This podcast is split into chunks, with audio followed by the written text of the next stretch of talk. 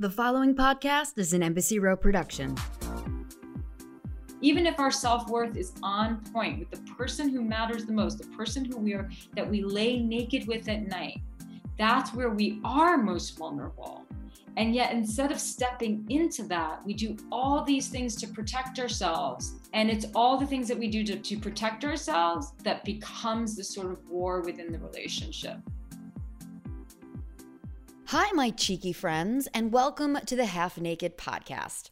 So, on this show, I love talking about lingerie, stripping my guests down to reveal what they love to wear, and have these intimate and vulnerable conversations with them about their lives and their relationships. So, I'm very excited about today's guest, Jillian Turecki, because she is a relationship coach and teacher. Jillian is certified by the Robbins Madanes Center for Strategic Intervention. She offers private coaching and online courses helping you improve your interpersonal relationships and the relationship you have with yourself. We talk a lot about fear and how it is such a common issue in a lot of relationships, and whether that's fear of not being enough or fear of intimacy. And I had a personal realization about this recently, understanding the fears that my partner has allowed me to lead with more empathy and grace instead of being defensive and ironically displacing my own fear in the process. This past year has tested a lot of relationships, and you might be looking for ways to improve your partnership, or if you've been single, lockdowns are lifting this summer and you might be looking to meet someone new. I loved this episode with Jillian. It gives so much information and insight on ways to effectively communicate and break negative patterns and cycles, and offers tips to become more emotionally fit. Please welcome Jillian Turecki to the Half Naked Podcast. Listen up, my cheeky listeners. I want to tell you about a lingerie line I am loving right now called The Under Argument. And now until the end of May, you can get 20% off with code Half Naked. Each collection for the Under Argument is an argument against the norm. This female owned line showcases different types of women in their campaigns with unretouched, unedited images, which I love. And each piece is named and labeled after an empowering quote to remind the wearer to embrace their individuality. A favorite of mine is the long line triangle bra with the high waist brief. The bra is stunning and is perfect for underwear or outerwear. Check out the under argument, and for the month of May, you'll get 20% off with code half naked.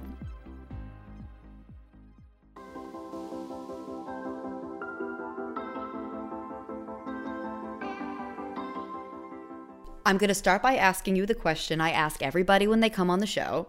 Could you please tell me what kind of underwear you're wearing right now? Right now, I am wearing hanky panky mm-hmm. thong, mm-hmm. black lace, which is like all of it is black lace, or not. It's not all black, but it's lace. Such a standard brand. Women love the brand. so it's so comfortable. Yeah. yeah, that's what I'm wearing right now. Is that your go-to? You know, for many, many years, my go-to was always Cosabella. And that was just like the underwear that me and like basically all my friends wore. it was like always Cosabella. And then of recent years, it's been hanky panky just because I find them so comfortable and they're low on the hip. And I just like to wear underwear and thongs that are low on the hip. Yeah, I was, I'm definitely a Cosabella girl. And I was growing up. And I always say it's because of Sex in the City for sure. But, oh, yeah, totally. Totally. Totally. Do you consider yourself a lingerie person? No, I actually don't. It's weird. It's like I've had over the years some really beautiful like La Perla pieces, but mostly they've been gifted to me by men, honestly, mm-hmm. or like, you know, friends, you know, during like a birthday. You know, it's so funny coming on this podcast. I was thinking about it. I was like, hmm, how much is the underwear that I've worn throughout the years a reflection of my identity? And I was like, wow, it's much more representative of you know how i see myself or how i've been sort of conditioned by like my people then i think i always have been into and like my friend group has always been into and the people that i kind of rolled with growing up just super super simple like nothing over the top and so my underwear has always been, my bras and my panties have always been a reflection of that. I've never been the person who's like wearing something totally elaborate, but I'll have like that one crazy piece. but it's not something that I wear all the time. Yeah. I'm the same exact way. And I'll say two things. I'm also very much of a minimalist. And if I do buy anything that's expensive lingerie, it's lace, one fabric, totally thin, really well made, yeah. usually in black or white or uh-huh. Flesh toned. But I agree with you. And what, what has made me so fascinated with lingerie in particular, because it's such an emotional article of clothing. And it is a marker for these points in our lives, whether it's in a macro, like we're going through puberty, but I think just more about how we feel about ourselves in the very small moments and the things that we're going through or the relationships that we've had or the various roles that we played. And, you know, know, what kind of woman do you want to be? And I think so much of that is really subconsciously defined in our undergarments. I totally agree. And because, you know, it's it's a reflection of your style too. Mm-hmm. It's a reflection of just like what your style is, like what your fashion sense is, how you like how you relate to clothing, how you relate to yourself and all of that. So yeah, it's it, I, when I kind of look back you know and then also like the, the, stages of life like when i was younger like we were talking about like you know sex in the city like carrie mm. was wearing like all the different color like cosabella bras and so i would totally rock those too i've got yeah. like pink and like the neon green and all that mm-hmm. and like let the strap like show through like my yeah. tank top and thought yeah. that was cool like i would never do that now but like now, yes of course there's it's influenced by style and so much of what we're talking about it seems like things that either through media or with our friends wore but i think a lot of it too is through the relationships because like you said 90% of the time lingerie is being bought for you Yes. So it's kind of like, how do other people see me and how do I identify my own body and sexuality? Yes. Either that? other people are buying it for you or you're buying it for someone, not even for, you're buying it to wear it, but mm. to present yourself to be a certain, like you want to be sexy. So it's like how you define sexy. Yeah. And how that changes in each relationship. Yes, right. Based right. off of them. And this is something that I'm trying to even wrap my own head around. And, you know, I'm an actress and I think so much about the roles that I play. But I started recently thinking about the roles that I play in a relationship and how I have changed so much through all those relationships. Like even on, mm-hmm. from a style perspective, right? Like I'm kind of matching with my partner and spending a lot of time with him and just sort of blending in a way that I mm-hmm. don't even mean to, or you know, places that he likes to go, or restaurants, or bars, or music venues that we go to. Like, and my style would change so much through the relationships. I don't know if that's a good thing or if that's something that everybody does. I, I wouldn't judge it as good or bad. I think it's just something that people do. I think people tend to do it more when they're young.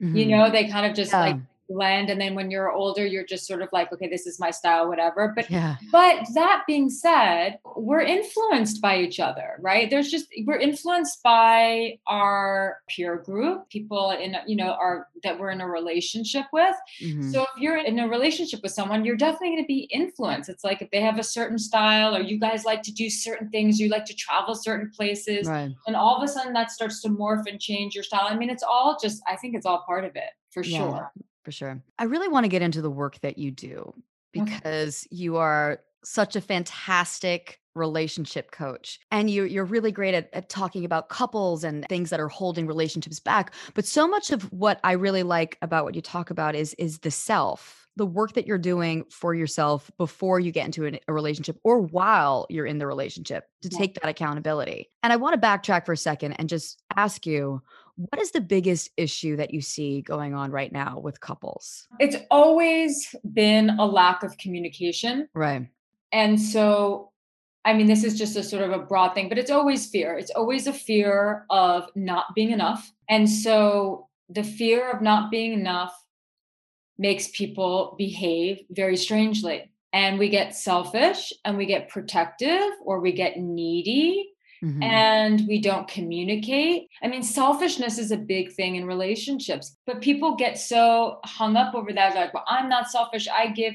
No, of course. Mm-hmm. It's just we can't help it sometimes. You know, we can't help it when we're afraid or we feel like love's going to be taken away from us. Mm-hmm. to protect ourselves and we do so many weird things so many weird projections so it is a lack of communication but really it stems from the fear of not being enough and so the biggest problems I see in relationships is communication breakdown and then people because they're so afraid that they're not going to be enough they close to each other Mm-hmm. they, they become closed instead of open to one another and in the closing everyone has their own sort of mo of what they do in a relationship in terms behaviorally Mm-hmm. yeah So much of that is eh, not being enough or just that fear. I think of stress and anxiety, you know, a lot of the times very self induced feelings and that create these projections that we're putting on our relationships. And I think of such a unique time that we are in right now, the past year, and how that has really impacted our relationships, either for the best or the worst, or, you know, a bit of both, really. Yeah, for sure. I mean, so the obvious difficulty is just, especially for um, couples who have children, and then all of a sudden they, you know, they don't have their routine. The person hmm who maybe there's one or both parents who would who would leave and go to work, right? And so now they're all to everyone is together 24/7 and culturally speaking we're just like not designed for that you know we need we need distance and we need space and so that has been probably the biggest challenge. And then another huge challenge has been that everyone reacts to uncertainty differently. And when you are if two people are in a relationship react differently to certainty uncertainty right? So some people may have reacted to COVID by getting super, super anxious and super hyper vigilant. And then maybe someone else, the way that they deal with uncertainty is to make it seem like, oh, it's no big deal, blah, blah, blah. So having those sort of different ways in which you respond to the uncertainty of the times. hmm And then if you're in a relationship and you both kind of clash in that way, like you're not in alignment that way, then that has caused a lot of fighting and whatnot. Yeah, for Yeah. sure. I think for myself, I look at a lot of the change in my routine, not having the physical freedom, and a lot of like role reversal things, and just not having the identity that I once so associated myself with. Yes. Right. The energy that I'm used to like creating myself. Like I I feel like I didn't have those things as much as I used to. And I I keep saying this, but I feel like I'm having this almost regressive behavior where I'm like reverting backwards into arguments or things or conversations that I, I might have had. I mean, like as a teenager almost, like there's this angst and tension that I mm. feel within myself.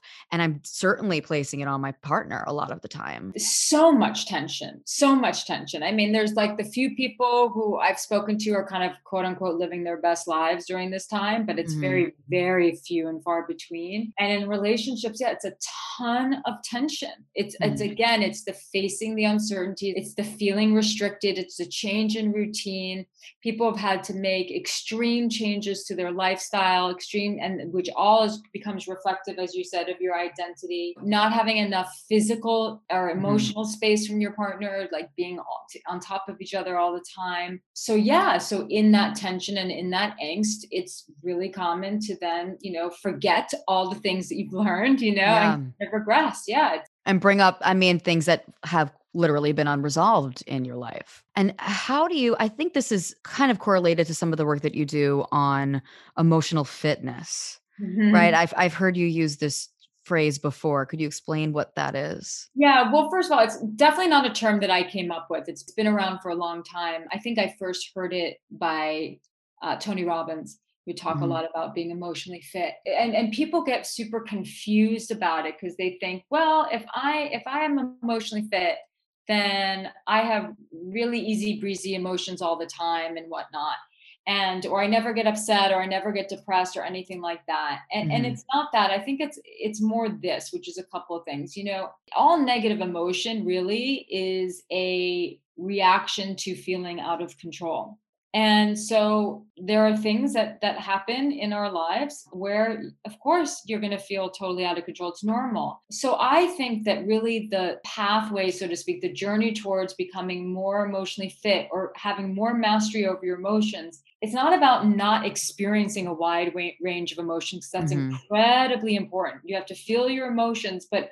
where do you live emotionally is really the Mhm. question that we have to be asking ourselves like what is your sort of emotional home and through that self inquiry what will inevitably or what you know inevitably comes up whether you're speaking to a coach or a therapist or in your own contemplation is what is my relationship with control Mhm. and how well or not well am I able to let go? And, uh, you know, letting go and surrendering is not something that, at least in Western culture, that we're very good at. We're just not. We we have our attachments, which is fine, and and we like things to go a certain way. And so, mm-hmm. so much of becoming emotionally fit is not about controlling your emotions, but rather letting go of your need for control all the time. And I think that what I really want to encourage people to do is that if they feel like they are experiencing negative emotion more than they're experiencing positive emotion, if every time there, you know, there's a trigger, big or mm-hmm. small or tiny, mm-hmm. they go into depression or they go into, you know, their anxiety, they go into their anger, is really for them to explore what their relationship is with certainty, uncertainty, and control and how well they are able to sort of let go of things mm-hmm. that are not going according to the blueprint that they had of you know how life is supposed to be you know and i think that whenever life and it could be a small thing it could be something in your day or it could be very big like the pandemic whenever mm-hmm. life goes in a way that we did not plan for it to go what do you do like mm-hmm. who do you become mm-hmm. you know how do you behave when you're faced with things not going the way that you plan for them to go. And so that's really where people have to start to look at how they react to stuff like that. And that's the journey towards becoming more emotionally fit is being able to adapt, right? Having like a, just a, a broader or stronger adaptive capacity to when things change unexpectedly. What are some tools you could suggest to help somebody work on this? Yeah. So 100% it would be meditation for sure. I don't mm. even care what kind of meditation it is. I think, you know, whatever people need to do, but you need like at least 20 minutes. I do 20 minutes twice a day, but you know, 20 minutes a day to just be quiet and and mm. you can mm-hmm. listen to a recording whatever it is. I actually I just started I just signed up and started working with TM. Oh, great. Really yeah, yeah. So doing the 20 minutes twice a day. Great. So, meditation for sure, breathing for sure. I mean, it's all about raising your self awareness. And I really think ending your day and starting your day working with your physiology. So, I, you know, you don't have to do some crazy workout, but like, I don't even care if you do like five jumping jacks or like 20 minutes of yoga and meditation, journaling. Yeah. Just sort of starting your day and getting the, the blood in your body moving. If our bodies and our blood get stagnant, then our minds get really stagnant. So, all of that, you know, do a little self study, you yeah. know, whatever it is, like look into your stuff, work with a coach, work with a therapist, but get out and move your body and, and meditate would be the most important things in my book. This leads me to something that you talk about a bit, which is bonding over trauma. Mm-hmm. And I mm-hmm. don't know why it is. It's very common that we want to identify pain. Like even yeah. as an actress, it's this, this it's this, you know, one of the most common exercises is figuring out where the pain of the person that you're playing comes from so that you could latch onto that and understand yes. how it influences all of their behavior, relationships, their day to day, whether that's a physical pain or an emotional pain. But there's yeah. just this attachment to pain that I see, and yes. it's. It, I mean, it's. It could be at the the root of a relationship, or it could be something that you you figure out along the way. But and and that could be a great thing. Of course, it's a very human response it's a very natural yeah. thing but i think there's a point where it could just lead down darkness a bit yeah yeah i mean pain can be very very emotional pain can be very addictive mm-hmm. and it becomes addictive because we want to get out of it right so we're like constantly like in the the sort of problem solving vortex and trying to figure it out and trying to get out of it and thinking about it and ruminating about it. Is it because we've never been able to get out of it before? Is it just is it continuous behavior or do we want to distract ourselves with needing to get out of something? No i don't really see it as a distraction. You know we just get really addicted to our problems. Yeah we just get really addicted to our problems because we because it's very acceptable to talk about our problems. It's not as acceptable to talk about our successes. Totally. I think this is so true i mean you're from brooklyn i'm from staten island. All yeah. we do is complain about shit. It's yeah. like and because you don't want to you don't want to brag you don't want to make Yeah. people feel bad you don't want to feel the, the guilt it's the Right. italian jewish guilt of every of not wanting so we just we just live in this like oh well you should have seen this it's like that Oh, oh, you know totally. I grew up in a Jewish Yeah. family in the city. Totally. like- yeah, totally. So it's like the, the shooting the shit is really just talking about your shit. yeah which is not leading us to the light or positivity Not, not at all. living Not at all. shit we Yeah. have to change the way we talk about shit right Yeah, well, we, well, language has a total biochemical effect on our bodies, so we do Mhm. have to change the way we we talk about our stuff for sure. Yeah, so we get really addicted to it. The only way out of the addiction is to do something for someone outside of yourself. i totally agree is with that help others. It's it's the only way. It really is the only way. It's way more than meditation. You just got got to get out of your head because when we when we're in pain and suffering, we're the star of our own universe, and we got to get out. I totally agree. I, that's Yeah. what I, uh, volunteering with animals. If that was my reason for getting Yes. me outside of myself, focus on something that doesn't care about me, like like you know what I do, anything on the surface level. They just care about how I treat them, Yeah, right? and like, and that's it's just absolutely beautiful. I totally agree. But in the context of our relationship and getting caught in the cycle of Yes. You know talking about the same thing over and over again or ha- harping on the same problems how could we shift that within the relationship with our partner to s- just to get out of that cycle So to get out of that cycle, you first have to look within and say to yourself or ask yourself, what is my relationship to my stress? Mhm. right? What is my relationship to control? You know, because anytime we feel out of control, we're going to we're going to experience a certain level of stress.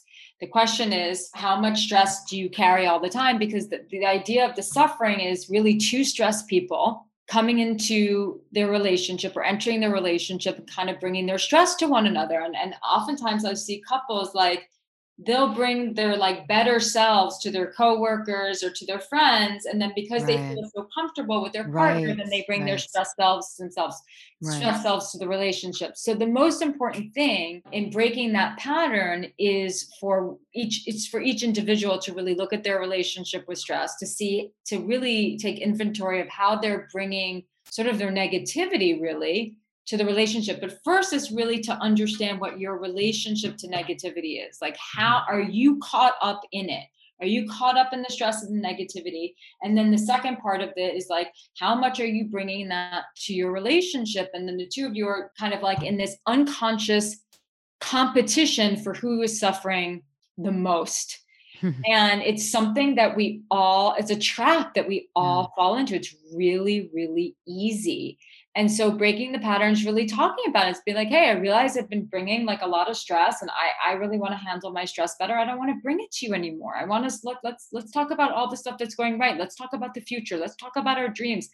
Let's have fun. talking about the future is such a big deal and i feel like a lot of people might have difficulty talking about it because it makes them feel vulnerable if that's not a conversation that has been so common in the relationship before and i think allowing you to be vulnerable and that and, and either taking that step about the future whether it's on a macro level or just like what are we doing tomorrow night sort of thing but it really kind of takes the person to lead with that vulnerability and and to, to push themselves through it to just to guide their partner maybe just to break those habits Absolutely. It just takes one person in a relationship to to Yeah. break patterns. you target or you you're really talking to women i feel a lot of the time is that do you feel that way Yeah, no, it's funny. I always kind of felt that way, but I have like a pretty big male following as well. But yes, I do sort of have a, a sweet spot for women mm-hmm. who have low self worth or, you know, have a hard time kind of speaking up their needs. So I do definitely have, because I have a membership for them and whatnot. yeah i want to talk about that also Yeah, but I definitely, you know, men do resonate with my work as well. So it's interesting. But yeah, I do have a sweet spot for women who helping women sort of grow up and show up in their relationships because there's always been sort of an emphasis on men having to grow up and really show up and be accountable and whatnot. Hmm. But I, as women, we need to as well. Yeah, that's interesting. I wonder why women have a tendency to not. What are the things that you're seeing most common with women that are dealing with this? the, the thing that I see the most are just women who are are terrified to appear needy Mm-hmm. And so they're not actually saying what it is that they need to say. And what happens is they build a tremendous amount of resentment. So that's what I see the most with women. It's not that it doesn't happen with men, but it happens mostly with women. Yeah. So this an inability to really communicate or articulate how they're feeling because they don't want to come across. Yeah. It's like they're too afraid to say what it is that they want. Mm-hmm and so they keep their mouth shut, they become really, really resentful. Mm-hmm. And then they start to close their hearts as a result of it. But it's also because she's feeling closed off in a lot of ways, or she's not feeling heard. A lot of the things that you I've heard you talk about are vulnerability, and it's how more common, I think, for women to sort of lead the way with that vulnerability, to open up, to let the man in, to sort of let him know that he could speak about or talk about certain things. But how do you get to that point if she's having a hard time saying it too? Well, this is what's really interesting. See, I see the opposite. I don't really see the women, I don't see women actually getting very vulnerable. And that's the biggest problem that I'm seeing in in relationships today is that especially with heterosexual relationships in particular, is that women are trying to are only opening up once she feels 100% safe to open up to someone to a partner.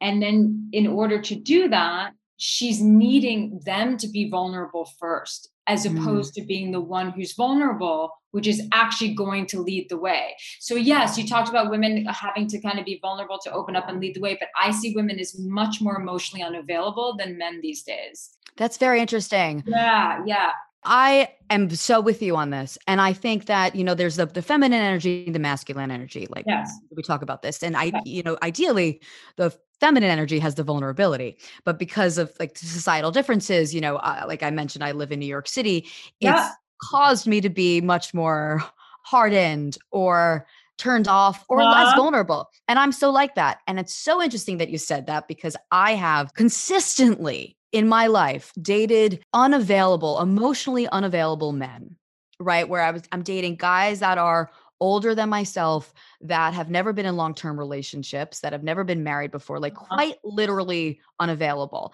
and i could just kept thinking about that i was doing it because I could change them or I was going to be the person to change uh-huh. this sort of thing. But in thinking about it and what you said, yeah, no, maybe it was me.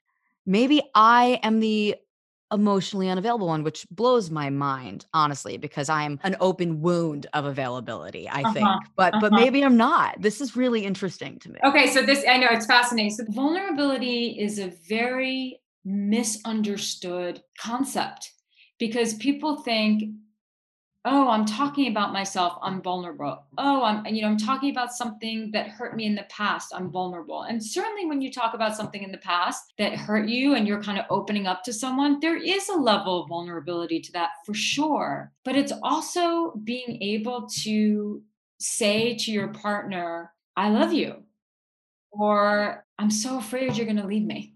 Yeah. Yeah. You know and and so many people think, well, that's weak. No, no, no, no. That's not weak. The problem is we all have a fear that the person that we love is going to leave us. The problem is not that fear. The problem is all the shit that we do because we're afraid of that.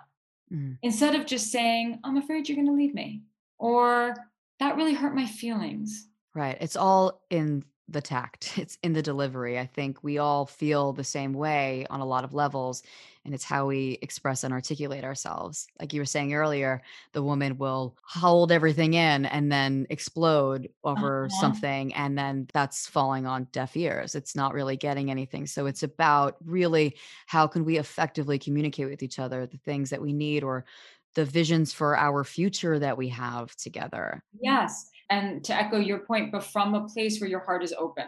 Yeah not right. protected. And I totally get it. Like I grew up in New York City. I born and raised Manhattanite. So like part of like the tough thing and all of that, and you were saying Staten Island's part of it. But that doesn't really fly inside of a relationship if what you want is true intimacy. And so yeah, and then it becomes really easy to be like, oh yeah, they're unavailable. And I mm-hmm. always say, what about your availability? Like, I certainly was not, when I think about the men who I've dated in my past who were just like kind of closed off, I certainly wasn't kind of leading with an open heart or leading with talking about what my needs are or talking about my fears. I never talked about, I never said straight up, like, I'm so afraid you're going to leave me. Mm-hmm. Instead, I would revert to other strategies, like the strategies that we all do, like shutting down or controlling or neediness or whatever the things. It's all to bring it back to the first point. It's all in reaction. You know, we all have a fear of being abandoned. We all have a fear of being left. We all fear. We all fear that we are, even if our self worth is on point with the person who matters the most, the person who we are that we lay naked with at night. That's where we are most vulnerable and yet, instead of stepping into that, we do all these things to protect ourselves. And it's all the things that we do to, protect, to protect ourselves that becomes the sort of war within the relationship. And I'm thinking about the war within the relationship, right? Everybody has disagreements, but it's how you argue in a relationship that will determine if it will last and if you and if you're going to be heard effectively. What are some really great tools that people could walk away with to better communicate, but also like in the midst of a heated storm, you okay. know, yeah. in the fights, you know, like when fire's on. Okay. the house is on fire. We have to figure out what we're doing. Yeah. Here. Yeah. I'm happy to give some tools because the real problem is that it's not the problem is not that people don't utilize the tools. The people that just don't know, they don't have the skills. We're not taught this in school. We're not taught this. It's We're crazy. Not taught this. It's, yeah. It's, it's insanity, actually. So if you are like in the thick of the moment, blood is hot, tensions are high, you take a timeout. Mm-hmm. And I always, when I work with couples, even when I work with individuals about this, yeah, because I work with more individuals these days than I do with couples because I prefer it. It's just kind of where my work is going. But I suggest that couples or people have a code word when they start to notice that things are getting out of control like maybe the code word is break or maybe the code word is mm-hmm. timeout or maybe the code word is red or green. And that's when it's like okay stop take a timeout go for a walk find your breath take a shower go exercise separate for a little bit cool off and then come back. And it's so hard for people to do and yet it is so absolutely necessary. It's just necessary because talk about emotional mastery like when you are feeling out of control like that and you start to say things you know you're scared you you know i mean people are are just fearful in those moments and they say things that they later regret. And the things that we say you know in those heated moments are the things that can really break down a relationship because it's hard to forget. Yes it's hard to recover. It's hard Lots to recover. of things yeah. So number one would be absolutely to take a timeout. And then ultimately when it comes to overall, like if you want to overall learn how to fight better or repair, because really it's about learning how to repair a fight, right? Mm-hmm. How to kind of bounce back. The best advice that I could ever give is learn how to be accountable. Yeah. Because when people are fighting with each other, they're blaming the other person for their suffering. And you have to always see your part. And it's and it's very very hard when you feel hurt or when you feel slighted but it always takes 2 mm-hmm. and you got to be able to see your part. I agree and i think so much of that is connected and I could see why you like working with the individual rather than the couple. You know, I don't want to leave single people out there listening because we've been talking so much about the couples, but the work really is with yourself. This is all past trauma. This is all things that you grew up with. This is the relationship with your father or whomever. And it's about realizing those things and taking that accountability and then going back into the relationship or or just even working on yourself so that you can attract the kind of partner that you want to attract if that's what you want to do. Absolutely. And it's always looking into how your heart has closed. Mm-hmm. I mean, people close their hearts to one another. And that's the biggest problem.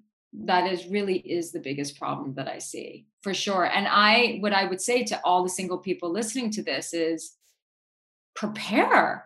Like you, mm-hmm. I, I mean, you want to be doing listening to as much relationship stuff as possible when you're single so that totally. you are you you enter a relationship with a whole toolkit yeah i feel like we don't really pay attention enough to the toolkit right yeah. like making sure we have our box of tools ready to go yes. for that when, when when we do enter that relationship so that we can make it work that we don't repeat patterns because i very much believe that if things go unresolved they will come up again and mm-hmm. if you're not being accountable they will come up again and it's taking that control and it, it's so hard to do but it, it's just it is simple. It is simple, I think, just doing the introspective work and realizing the part that you've played in this or, or the narrative that you've been living in in your own mind. Because totally. we create, I mean, I could win an Oscar for the movies that I've created in my mind, right? Oh, because, totally. Totally.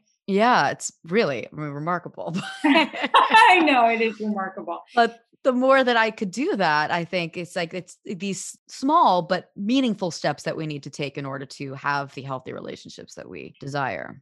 Yeah, and and I think that you know so many people I work with and just people I, I've been this person too is they are so frustrated because they keep you know they keep repeating the same patterns or they keep having one expired relationship after the next and they can't understand why. And it's because people have the misguided belief that if they switch partners, all their problems will go away when really it very rarely i mean of course there's partners that are mismatched and ones that are more matched than others so it's not I, i'm not poo-pooing the fact that like you know sometimes you really do just have to switch partners but the but, but the reality is is that most of the time it's really about doing we have to we have to change. If we want a different relationship destiny we have to change. It's not just changing the partners which is why statistically speaking there's a much higher divorce rate for second marriages. And that's because people think oh i'm out of that marriage. I'm not with that person. It's going to be better with the next one. And they haven't recognized that it wasn't the partner they necessarily had to change. It was themselves that they needed to change.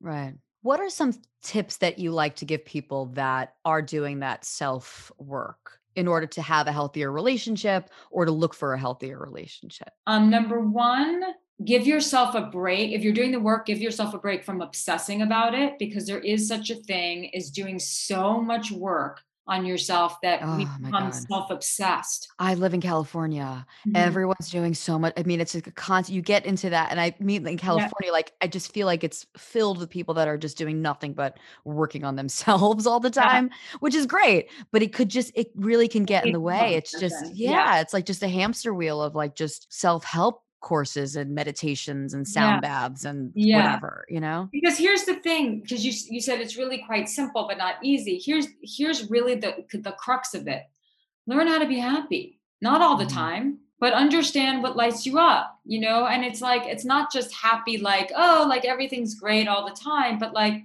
figure out what gives your life meaning and commit to that. And i don't care what it is because our stress is really comes from you know again feeling out of control or feeling like our lives don't have much meaning. So if you're constantly doing the work on yourself and trying to figure it all out you're not going to figure it all out. You're going to you know just figure out a few things but more than that figure out what your relationship is to control and certainty and, and uncertainty. And try to make your life more expansive so that you your life feels more meaningful. And that learn how to do the things learn how to put into practice to do the things that makes your life more meaningful so that you don't fake gratitude but you actually feel more grateful. That's what's going to transform your life and that's what's going to transform your relationships. There's really not much else more that you need to do. You don't have to you know figure out everything that happened in your childhood figure out what is meaningful for you because the thing that people do now that you know there's so many things that people do the miscommunication but the other thing just going back to your original question is people unconsciously make it their partner's responsibility to make them happy. Yes. And then they get resentful because no one can actually do that all the time and so then we start to blame our partner unconsciously for making us unhappy when really we have not put in enough focus making ourselves happy. We're also living in this age and and I'm, I'm sure it has a lot to do also with this past year but we're putting so many roles on our partner you know whether they're not just our lover, they're our friend, they're our coach, they're our mentor. Like we're not all these people can't be one person. And I think it's Absolutely. so important to have like a disconnection from them where you're doing your own thing or you have your family or your friends or whomever to talk to to not place so much emphasis on your partner. I've heard Esther Perel talking about that recently, how we're like living twice as long. like, you know, like from we can't expect our partner to be everything in in the world to Absolutely. us. Yeah. So that's spot on. So what's really important is is to be resourceful and to have various buckets where you can draw your, you know, quote unquote happiness from and fulfillment from. And right. I mean, that's really also the nature of codependency is that there's two people or one person who is just looking to the relationship or the other person to fill them up all the time. And they don't have enough resources outside of the relationship to make themselves happy. To everyone who's doing all the work to be better at relationships, to have better relationships, that would be the number one piece of advice I would give. Make sure that you know how to make yourself happy. Have other resources, have other sources of love other than your partner. Yeah. And I would love to ask, in terms yeah. of being playful and expressive, how do you feel lingerie plays a part in that? in relationships and whether it's through something like in the beginning of the relationship that you would do or like to yeah. surprise them in some sort of way but i always love using it as like a tool like i said i love expressing myself in so many different ways and i do change you know myself you know through either through my work but a lot of the times like in my relationships but in a playful way but i've always used that as a way to I don't know, just have a bit more fun or just change things up a bit? Well, I mean, it always just depends on the couple because I know yeah, yeah. I've had partners that are just like into lingerie and other ones that are like, can you just like wear like boy like dress like yeah. a tomboy, you know, and like wear like a little. But that's sexy too. Totally. That's, yeah. Totally. So I would say just switch it up, you know, like put on the little boy shorts. Or I think it's about knowing what your partner really likes and doing it for them. I think that's great. And I really like that you said that because a lot of the things that I talk about so much is lingerie, uh, specifically as it relates to self love and making yourself feel sexy. When you feel sexy, you feel confident and you can take control of the world, really. Yeah. But like, I really do like the idea of doing something, like you said, like, especially as it means specifically for sex, to just turn somebody on by wearing something that they like, you know, as long as you feel, of course, good and yeah but you know what like sometimes it's not about you you know sometimes seriously it's not yeah. sometimes it's really about you're doing it for your partner because you know they love it and mm. that's sort of what i mean about i'm not saying like doing that all the time i'm not talking about being you know sacrificial or any yeah of that right but that's what i mean about kind of stepping out of the selfishness a little bit like sometimes you you put on mm. that scent or you wear that underwear because you know it drives them wild and maybe it's not your favorite but you love to be able to experience yourself through their experience of you and so you do that for them i think that's i'm so happy that you said that I did not think that you were going to say that. And I completely agree with you in a lot of ways. And, yeah. you know, I think looking at the lingerie industry right now it's very targeted to women and i love it and i think it embracing every part of your body and our sizes and shapes and ethnicities i mean everything you know but not losing touch of why it was made really in the first place. Mm-hmm and like and and and living between both of those things they're not mutually exclusive right? Absolutely. What we were talking about with how to spice things up in your relationship if you feel like you're getting in a rut or you're you're in this pattern of behavior or whatever it is like thinking about the other person and this is what you really what you said all along is like when you're dealing with something step out of yourself and do something for somebody else absolutely. Which i think is really beautiful and it's really the only way to get out of that rut it really is. It's it's the most powerful and the quickest way. Before we do our little outro game, I just want to talk a bit about your membership service okay. that you mentioned because I yeah. think this is such a great resource and tool for people. Could yes. you tell us a bit about it? Yeah, so like I said years ago, I really wanted to give something to women who are struggling in relationships because a lot of them are and I know that men are too. It's not it's not just that women are, but I really, you know, as someone who used to struggle in her relationships and had a lot of problems with it, and you know, I I just wanted to create a safe space for women to talk about the things that are really that troubling them and also a lot of women i feel like are so disconnected from their vulnerable sides from their side like they're so protected and i really wanted to kind of help them speak up Hmm. and also keep their hearts open. It's kind of like a combination of both and just to be accountable. So I started this membership. It's kind of morphed over the years and it's called The Conscious Woman. And it's really about because I think that all of the stuff that I teach and all the stuff that really all the relationship experts teach is like, how do we become more aware, conscious beings in our lives and in relationships and with our partner? And so I started this membership and basically I, you know, because I had like three years where I was like a content making machine. I was just like, I don't know what it was like three years straight, just created so much content. And I was like, well, I need a place to put all this content because it's just sitting on my computer, which is silly. So I created the membership as just sort of a place where people can just go and it's like, you can't afford a therapist or a coach because it could be very expensive. Great, you come here. Or, you know, maybe you you can afford it, but you want you like me as a teacher and you want to kind of learn this sort of how what I teach. So there's sort of like a hub for that. And then what I recently added is that I get on live calls, monthly calls, where I do another presentation. I add more content. I take questions from my members. So it's just really a way to stay interactive. I have a really active Facebook group where all the women are kind of sharing their stories because people need to be able to share their stories and there's so there are insecurities that women experience so much in relationship and they don't and they think that they're so alone. So i wanted to create a mm. community within which women can feel connected to others and and also get good advice. That's awesome and it's a resource that's financially available and it's and it and it's a community and you you have your wealth of knowledge. I think that's amazing. I think that's a really great idea. Good for you Thank you. Thank you. Yeah. And you know, and, and it's for a woman, it doesn't matter what stage of life you're in, or if you're mm-hmm. single or in a relationship, it's really for everyone. Yeah. We sometimes forget the importance of a community, right? And, and feeling heard and sharing yeah. stories and experiences and knowing that we're not alone in these things and realizing that we are all human and we all have we all suffer from the same thing. And I think that's that's a really great way to to connect and create a space for women. Yeah. So let's play a little fun game going back to lingerie a little bit. It's time for our closing segment. Let's keep it brief.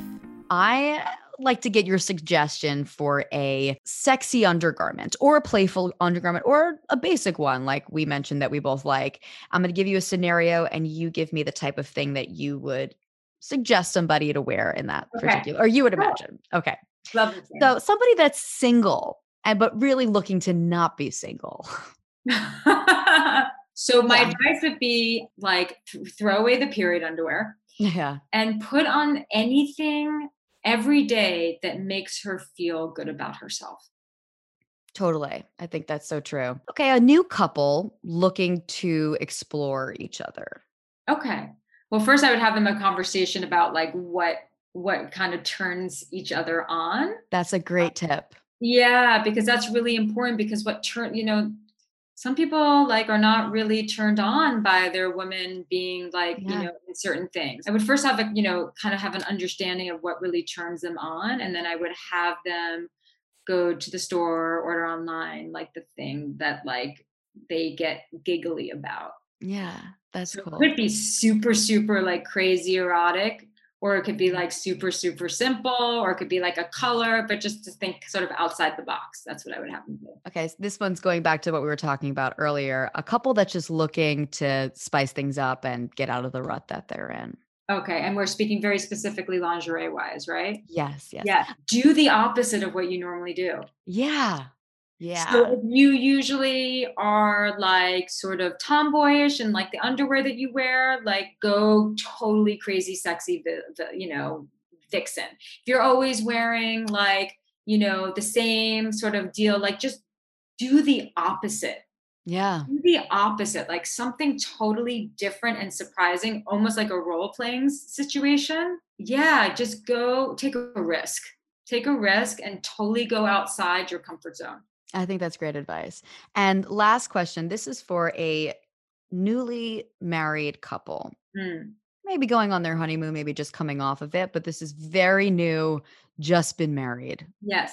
It's so funny. The first thing that I that came to my mind, and I don't really know why, it's just the first image that came to my mind was more like instead of I wasn't thinking like bra and underwear, I was thinking more like like a silk yeah like um nightgown or something or or like a like a really sexy like robe or like a silk robe or like kimonos type I, I don't know like that was like the first thing that I thought of. I think that's great. I wonder what that represents, like that kind of just whether it's is what I thought. Yeah, yeah. I mean, the honeymoon, but like just this couple that have just made this commitment to each other and like yeah. looking to just, you know, keep obviously the sex and the heat and the live and but just also like the comfort of it too of like yeah totally it's like you're connecting you're comfortable like but you're wearing something but like, you're trying yeah you're trying, but you're yeah. Trying. Yeah. yeah i think that's very great super insightful and um, could you let my listeners know where they could find you Sure. So um, just go to my website, which is my full name, jillianturecki.com and all the stuff with the membership and everything is there. And um, Instagram at Jillian Turecki. And that those would be the two best places to find me. Great. Well, thank you again so much, Jillian, for your time and for all of these fantastic tips and insight. Thank you. Thank you so much for having me. Thanks for listening to this week's Half Naked podcast episode with Jillian Turecki. Check out her Instagram for tons of helpful videos, and she offers a lot of Q&As. And if you're looking to deepen your personal growth, sign up for a coaching session with her or one of her online blueprint workshops or courses like The Conscious Woman. And as always, you could follow us at Half Naked Podcast. We share all of the recommendations and resources from the show. And of course, reach out to me. Let me know what you think. I love to hear from my half naked listeners.